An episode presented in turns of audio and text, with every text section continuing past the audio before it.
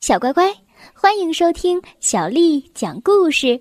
我是杨涵姐姐，今天杨涵姐姐继续为你带来好听的故事。下面的时间呢，我们要听的是来自《齐先生妙小姐》新译本当中的故事。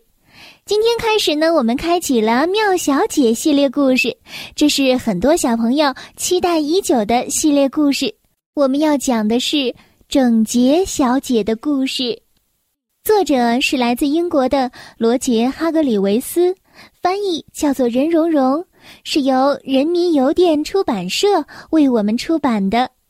整洁小姐，整洁小姐是个非常整洁的人，她有可能是世界上最整洁的人。他住在双别针小屋里，之所以称之为是双别针小屋，是因为他把小屋打扫得干干净净。小屋像两个别针一样闪闪发光。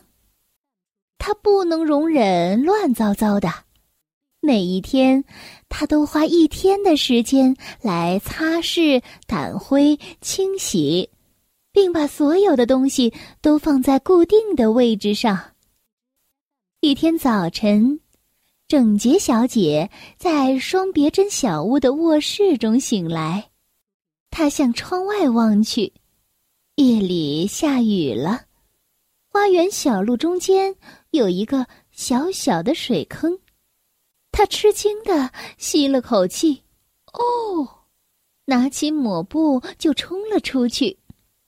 他抹去小水坑里的每一滴水，然后冲进屋子冲洗抹布，熨烫并叠起它。最后，整齐的放进了抽屉。双别针小屋的所有东西都有自己固定的位置。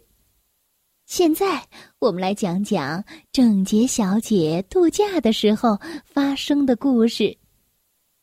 每年的夏天，他总要外出一个星期，今年也不例外。他花了两个星期来收拾行李。再用一整天来擦拭行李箱，最后他出发了，离开了干净整洁、一尘不染的双别针小屋。他边想边关上了门。哦，希望我不在的这段时间，家里不要落下太多的灰尘。可是，双别针小屋接下来会发生一件。比落灰更糟的事情，你想知道是什么吗？糊涂先生来喝茶了，他已经写好信，准备告诉整洁小姐，但是他在寄信的时候又犯了糊涂。事情是这样的：糊涂先生去寄信时，一手拿着信，一手拿着半个三明治，你能猜得到结果是什么吗？没错，半个奶酪三明治被他寄了出去。糊涂先生咯咯的笑着走回了家。哦，再一次见到整洁小姐，那真是太好了。哎呀，不过今天的这块三明治有点难嚼啊。在整洁小姐离开后的第二天，糊涂先生就来了。他穿过了双别针小屋的花园小路，敲了敲门，没有回应。他喊道：“呃，再见。”他应该说“你好”才对。看来糊涂先生的名字可不是白叫的。哎，没人在家吗？他大喊起来。他推开了门。我天哪，家里没人。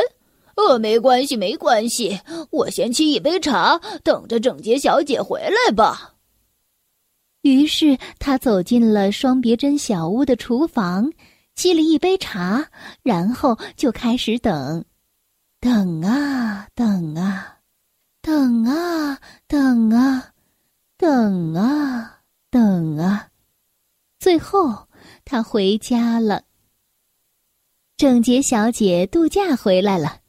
她在双别针小屋外下了出租车，这真是一个愉快的假期。不过回到家的感觉可真好啊！他边说边付给出租车司机钱。他穿过花园的小路，走进了家门。他环顾四周，自言自语地说：“哦，灰尘不多。”我先给自己沏一杯好茶，再整理行李吧。可是，在糊涂先生来做客以后，沏茶就不那么容易了。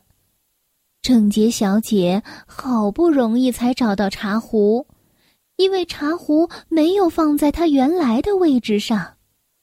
茶壶在冰箱里，他费了好大的力气才找到了牛奶。牛奶也不在它原来的位置上，而在茶壶里。茶叶被放在了糖碗里，糖却在牛奶罐里。茶杯在烤箱里，茶碟在面包箱里。既然这样，他能找到茶匙吗？当然不能了。这个时候电话响了，整洁小姐拿起电话，她说。哦，你好，在电话那头，糊涂先生突然意识到话筒拿反了，他把话筒转过来说：“再见。”整洁小姐问：“哦，你是谁呀？”糊涂先生回答说：“我是你呀。”郑洁小姐想了一会儿，她猜测着问：“哦。”您是糊涂先生，对吗？呃，对呀，糊涂先生回答。他也有一次答对的时候。他又猜测着问道：“哦，我外出度假的时候，你来过是吗？”呃，对呀，糊涂先生回答。哎，他竟然答对了两次。糊涂先生问。现在你回来了，我能去看看你吗？整洁小姐叹了口气说：“好吧，再见。”你好，糊涂先生说完，放下了电话。整洁小姐沉重的叹了口气，坐到了电话旁边的扶手椅子上。哎呦，他看了看坐垫下面，所有的茶食都在坐垫下面。还有餐刀和叉子，我想整洁小姐明年不会再去度假了，你们觉得呢？这就是整洁小姐的故事。小乖乖，今天的故事就为你讲到这儿了。